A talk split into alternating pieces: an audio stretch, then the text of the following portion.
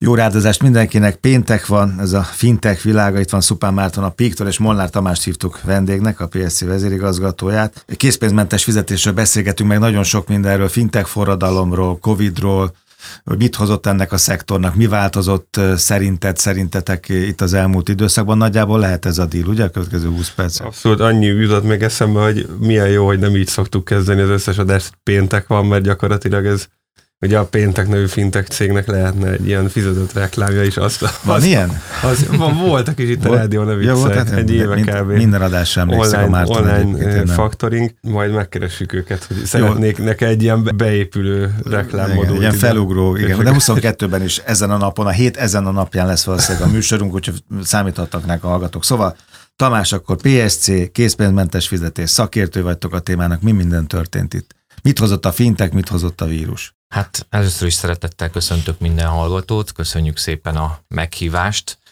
Igen, ez a kérdés, ez egy nagyon jó kérdés, mert ugye a fintek forradalom az most már zajlik egy ideje, és én, és én azt gondolom, hogy ezt az egész világot azért két oldalról lehet nézni, ugye lehet nézni a felhasználói oldalról, hogy a B2C, meg lehet a B2B oldalról, ugye maguk a kereskedők, hogy milyen szolgáltatásokat tudnak nyújtani, és, és hát látjuk igen, hogy zajlik a, a forradalom, hogy mit okoz, én azt gondolom, hogy azt, hogy egyre több, mondjuk azt, hogy ugye nem csak banki szereplő, aki később aztán banki szereplővé válik, lép be ebbe a versenybe, ami szerintem jó, mert mind a két oldalról, tehát mind az üzleti, mind a felhasználói oldalt én szerintem átláthatóbbá teszi, illetve valahol azt látjuk, hogy mind a két fél elindult abba az irányba, hogy egy platformra, tehát hogy ökoszisztémát épít mindenki, tehát hogy egy platformon legyen elérhető minél több szolgáltatás, tehát hogyha Nézek például egy Revolutot, ahol ugye most utoljára például pont azt mondták, hogy ö, ugye szállásfoglalás is elérhető lesz a platformon keresztül, ugye,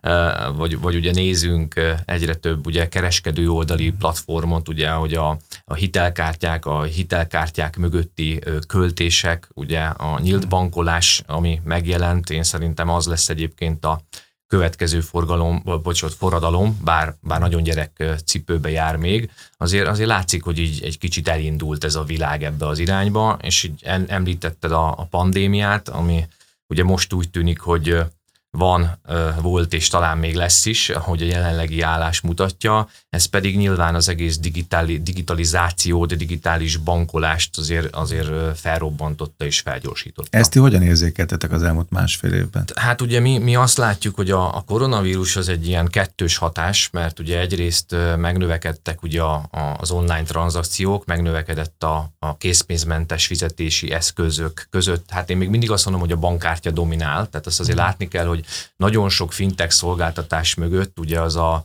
az a, az a gerinc, az még mindig a, a, a bankkártya elfogadás, és ugye a bankkártya kibocsátás, tehát kártya van mögötte. Nyilván ez most már lehet egy telefonos kártyás fizetés, de mégis azt látjuk, hogy, hogy ilyen kettős hatása van, mert egyik oldalról azt mondjuk, hogy igen, nőttek a forgalmak, és szerintem ennek a nyertesei ezek a nagy retail láncok, és ugye a nagyobb online kereskedő marketplace-ek, miközben ugye a KKV-nál szolgáltató oldalról azt kellett megoldani, hogy sok-sok ügyfél akart hirtelen szolgáltatást. Ugye ezt a magyar piacon egy törvény is megdobta, ugye, ami idén évelejétől érvényes, hogy akinek online pénztárgépe van, annak kötelező volt elfogadni valamilyen digitális fizetőeszközt. Aztán ez vagy sikerül, vagy nem mondom én felhasználóként, de nem érdekes. Tudnám sorolni, hogy hol nem tudok fizetni kártya. E, igen, igen, bocsánat, igen, igen, és egyébként ezt érzékeljük mi is, hogy egyik oldalról, amit meg kellett oldani szolgáltatói oldalról, ugye az az onboarding, tehát a szerződés kötéseket digitalizálni digitalizálni. Én szerintem ebbe volt egy hatalmas előrelépés. A másik, amit meg kellene oldani, hogy van egy iszonyat nagy kereskedői portfólió, aki nem forgalmazó. Tehát aki behúzta a strigolát, hogy köszönöm szépen, meg vagyok, megfelelek a törvényi előírásnak,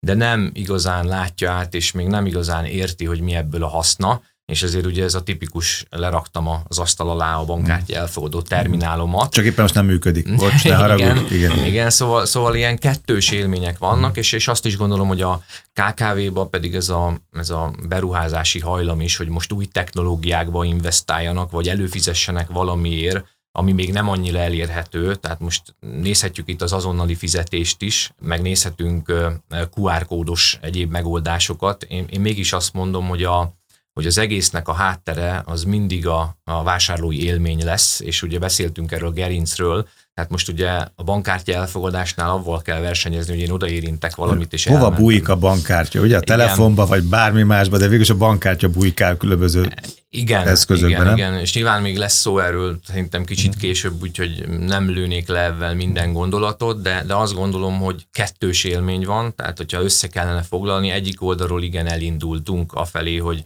bankkártyázzunk, és nőnek ezek a forgalmak, a másik oldalról pedig van egy iszonyat nyomás a KKV szektoron, hogy hogyan élje túl ezt az időszakot, mert, mert azért ennek az időszaknak vannak ö, nagy vesztesei is, ugye, hogy a, a forgalmak azért ö, összességében csökkentek. Tehát mondhatjuk, hogy ezen belül a kártyás elkezdett ugye felfelé menni, de, de ez egy izgalmas időszak. Én örülök, hogy végre, végre valaki re- reálisan ugyanazt a gondolatmenetet mondja, ami, amit, amit mi is látunk a piacon. Hiába van open banking, hiába van azonnali átutalás, hiába beszélünk mindenféle másodlagos azonosítókról. A fizetés, az online fizetéseknek a, a gerince az a bankkártya, és a, illetve a kártyatársaságoknak az elszámolási rendszerei, és én, én, én kiegészíteném ezt a gondolatot azzal, hogy mint a sajátomat, hogy én azt gondolom, hogy ez a következő egy-két évtizedben így is fog maradni. Tehát én ma nem látok olyan alternatívát, ami globálisan elérhető. Ugye erről többször beszéltünk itt, hogy lehet arról beszélni, hogy Magyarországon egy QR kód alapú azonnali átutalásra építő rendszert bevezetünk. Egyrészt nem lesz olyan felhasználóbarát, ezt ugye itt te pedzegetted most az előbb, hogy nehéz azt az ügyfélélményt összehasonlítani, hogy odaérintek valamit, tök mindegy, hogy ez egy plastik darab, vagy a karórám, vagy a telefonom, vagy, vagy, vagy, vagy bármi más. De odaérintek valamit, és ki van fizetve, vagy elő kell vennem egy, egy applikációt, akkor beolvasgatni QR kódokat, beírogatni, másik oldalon beírogatni, tehát hogy egyrészt ügyfélélményben nem vagyunk még ott, hogy, hogy kihívókról beszélhessünk, másrészt meg globalizáltságban nem vagyunk ott, hogy kihívókról beszélhessünk, tehát az nem egy jó szolgáltatás, meg nem egy jó hozzáállás valaminek a leváltásra, hogy adok valamit, amit földrajzilag behatároltan lehet használni, mondjuk Magyarországon, vagy az Európai Unióban, de azért azt gondolom, hogy Magyarországon kívül a, a lakosságnak egy, egy, egy jó része mondjuk egy ilyen három-öt évente minimum megfordul. Tehát innentől kezdve, hogyha bármit akarok fizetni országon kívül, akkor mégiscsak kell, hogy tartsak egy bankkártyát a, a portfóliómban. Szóval, hogy kihívókat én sem látok ezen a, a piacon, és szerintem ez még ilyen, ilyen évtizedekben mérhető, mire itt bármi jöhet, ha egyáltalán fog, mert azt is látjuk, hogy a PSD2 elég erőszakosan, erőteljesen próbálta, próbálja visszaszorítani a kártyatárságoknak a monopól helyzetét gyakorlatilag, de ez, ez, ez a fegyver, ez egy visszafelé elsült fegyver, mert azt látjuk, hogy a legnagyobb PSD2 agregátorokká gyakorlatilag a kártyatársaságok kezdenek válni, vagy a kártyatársaságok által felvásárolt cégek kezdenek ilyen portfóliót kiépíteni. Az meg átvezve a másik gondolatmenetre valóban egy ilyen olyan alapvetően én aggasztónak nevezném ezt, a, ezt az irányt, hogy iszonyatosan megnőnek, azt látjuk a, a statisztikákban, hogy nagyon megnőttek az online vásárlások, a bolti vásárlások arányában, tekintetében is megnőttek a kártyás vásárlások, de valóban az összköltés az meg, az meg összezuhan gyakorlatilag. Tehát, hogyha egy-egy kártyatársaságos ö, adatot megnézzünk mondjuk cross-border tranzakciókra, akkor azt látjuk, hogy tehát a, gyakorlatilag arra, hogy egy, mondjuk egy magyar ember külföldön mennyit költ, é- és ezt úgy globalizálva, akkor 50% fölötti visszaesés van még, még, még mindig a pandémia előtti időszakhoz képest. Én mondjuk annyiba tennék hozzá ehhez a témához, hogy azt gondolom, hogy önmagában versenyezni eh, ezekkel az új fizetési metódusokkal talán az online térbe lesz egyszerűbb. Tehát azért mi azt látjuk, hogy mondjuk a lengyel piacon, hogyha megnézzük az online vásárlásokat, akkor most már 80-85 százalékuk az azonnali fizetés. Nem, nem, nem olyan módon oldották meg, mint a magyar piac, nem egy szabályozói környezetben, hanem, hanem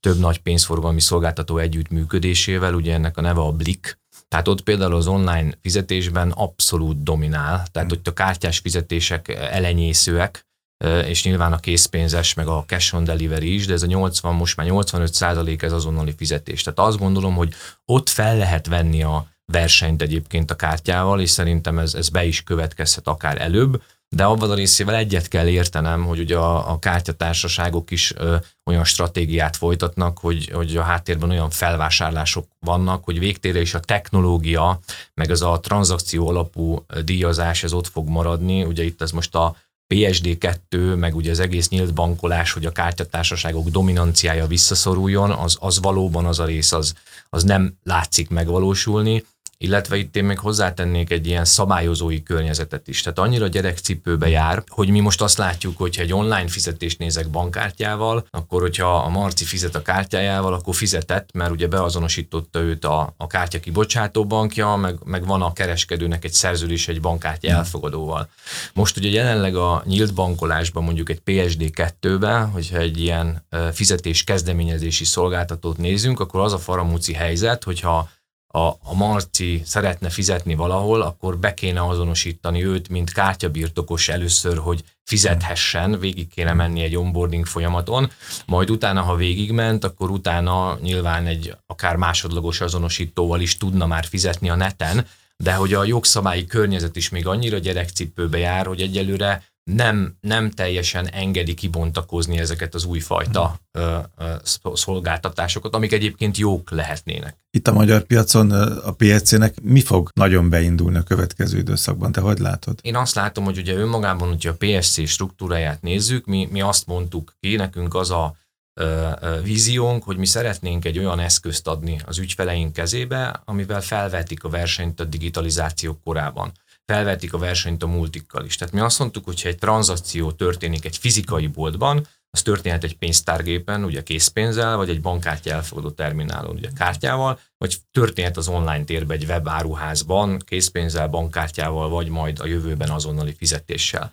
Mi azt mondtuk, hogy egy olyan ökoszisztémát dolgoztunk ki, hogy mindegy, hogy az ügyfélnek egy különálló POS bankkártya elfogadó terminálja van, vagy ugye mi saját magunk fejlesztettünk Magyarországon egyedüli módon egy Android alapú online pénztárgépet, amiben benne van a NAV adóügyi egység, és le is van engedélyeztetve. Ezt integráltuk bankkártya elfogadó terminállal, vagy van egy saját webshopunk, amit ugye lehet integrálni kártya elfogadással. Ezt az egészet egybe gyúrtuk, és mi azt mondtuk, hogy a mögé tettünk egy olyan kereskedői portált, amit mi smart portálnak hívunk, hogy az ügyfelek a mobilról láthatják hogy mi történik az ő boltjukba, ugye termékeket árazhatnak, ástratégiát alkothatnak, könyvelőnek adhatnak hozzáférést.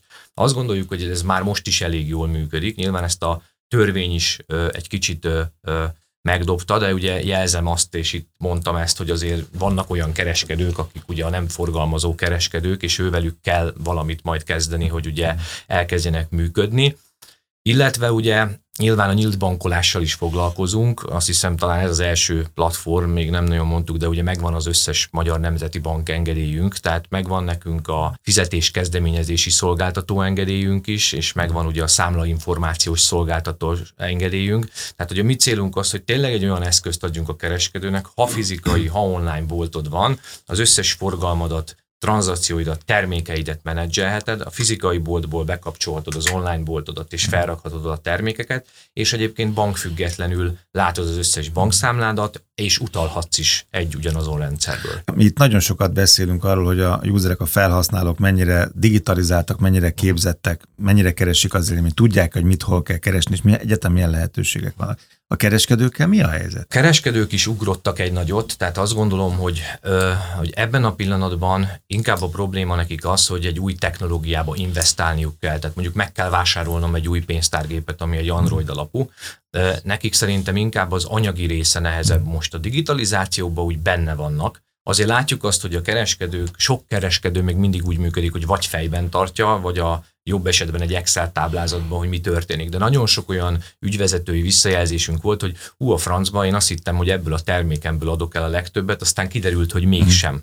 Tehát nagyon hiányzik az a digitalizáció, ami mondjuk egy multinál megvan. Tehát egy multinál azért van egy pénztárgéprendszerem, egy több millió forintos, mert tudom, hogy mi mennyibe kerül, miből fogy a legtöbb, hova rakjam azt a polcra, mert akkor tudom a legjobban kihasználni az adottságaimat. És én azt gondolom, hogy mi egy olyan rendszert akarunk adni, és adunk is az ügyfeleinknek, ami, amin elindulnak ezen az úton, de azért edukálni még kell, tehát edukálni kell mind az új fizetési metódusokra, ha megjönnek, meg mind, mindegy ilyen platform használatára. De ahol egyébként van már a szolgáltatásunk, ott rengeteget használják a portált, tehát rengetegszer lépnek be, ugye riportokat szednek le, a könyvelőnek a napzárásokat, tehát azért, azért azt gondolom, hogy hogy Kimazsolázzák jó. azt, amire szükségük van, vagy amit nem láttak pontosan. Igen. Meg abszolút hasonlót látunk, nekünk is ugye van KKV termékünk, meg dolgozunk is olyan banki projekten, ami nem pénztárgép irányból, de, de AISPP, ISP licenszel, pénzügyi asszisztens oldalról fogja meg ezt a piacot. Most ez nem lett így kimondva, de én, én azt látom és azt gondolom, hogy a, a kereskedők, nevezzük ezt úgy, hogy a KKV-k a, a szűk keresztmetszet. Viszont hogyha ezen a szűk keresztmetszeten átjutunk, akkor egy, akkor nyilv... tengerre akkor egy nagyon jó hmm. ügyfélkört kapunk. Nyilván ez alól a törvényi nyomás, és itt nem akarok elkezdeni közgazdasági alapelveket boncolgatni,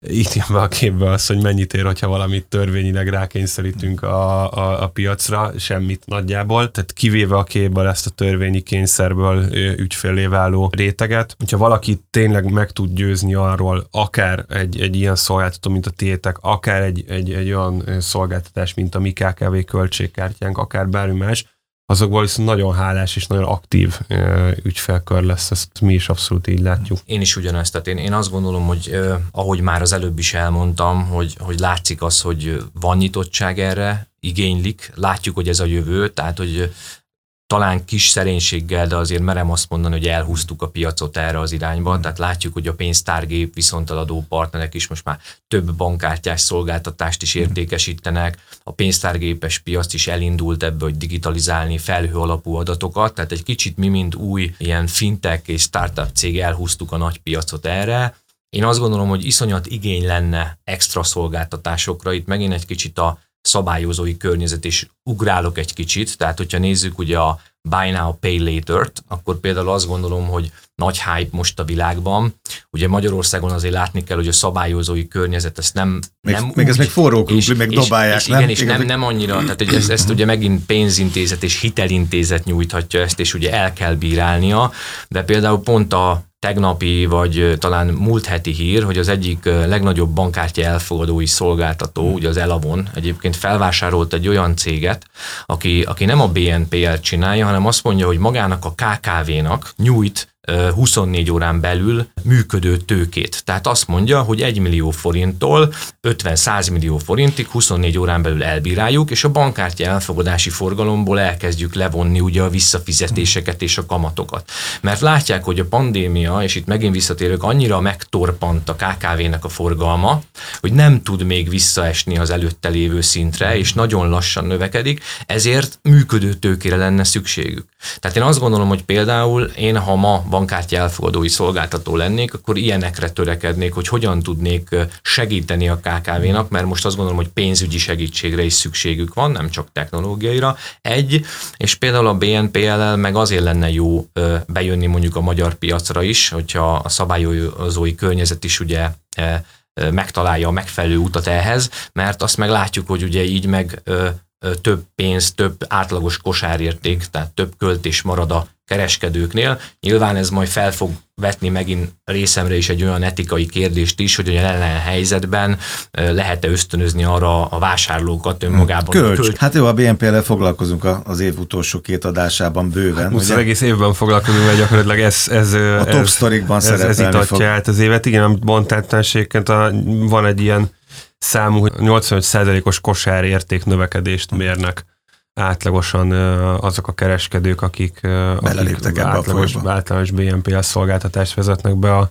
a checkout folyamatukban. Amit az előtte levő gondolatban boncolgattál, ahhoz csak annyit fűznék, hogy ugye múlt heti adásunkban beszélgettünk arról, hogy élethelyzethez kéne, hogy igazodjon a, a hitelnyújtás, lakossági ügyfelekről beszéltünk. Ez, amit mondta, ez a felvásárlásos példa, a működőtőke biztosítás, ez pont ugyanígy. A KKV sem azért akar hitelt felvenni, mert akar hitelt felvenni, meg akar ilyen terméket. Nem, ha nem kéne neki, akkor nem akarna. Bizonyos folyamatokra van szüksége kölcsöntőkére, és, és itt is ez egy tipikusan olyan jellegű vállalati szolgáltatás, ami a vállalatnak az élethelyzetét segít menedzselni. Élethelyzet, élmény, etikai kérdések, ez, ez jó, ez jó volt, hogy bedobtad, ezt köszönöm arra, mert szerintem egyszer fogunk majd beszélgetni. Molnár Tamás, PSC, Szupán Márton, PIK, köszönöm szépen, jövő héten pénteken találkozunk. Köszönjük szépen.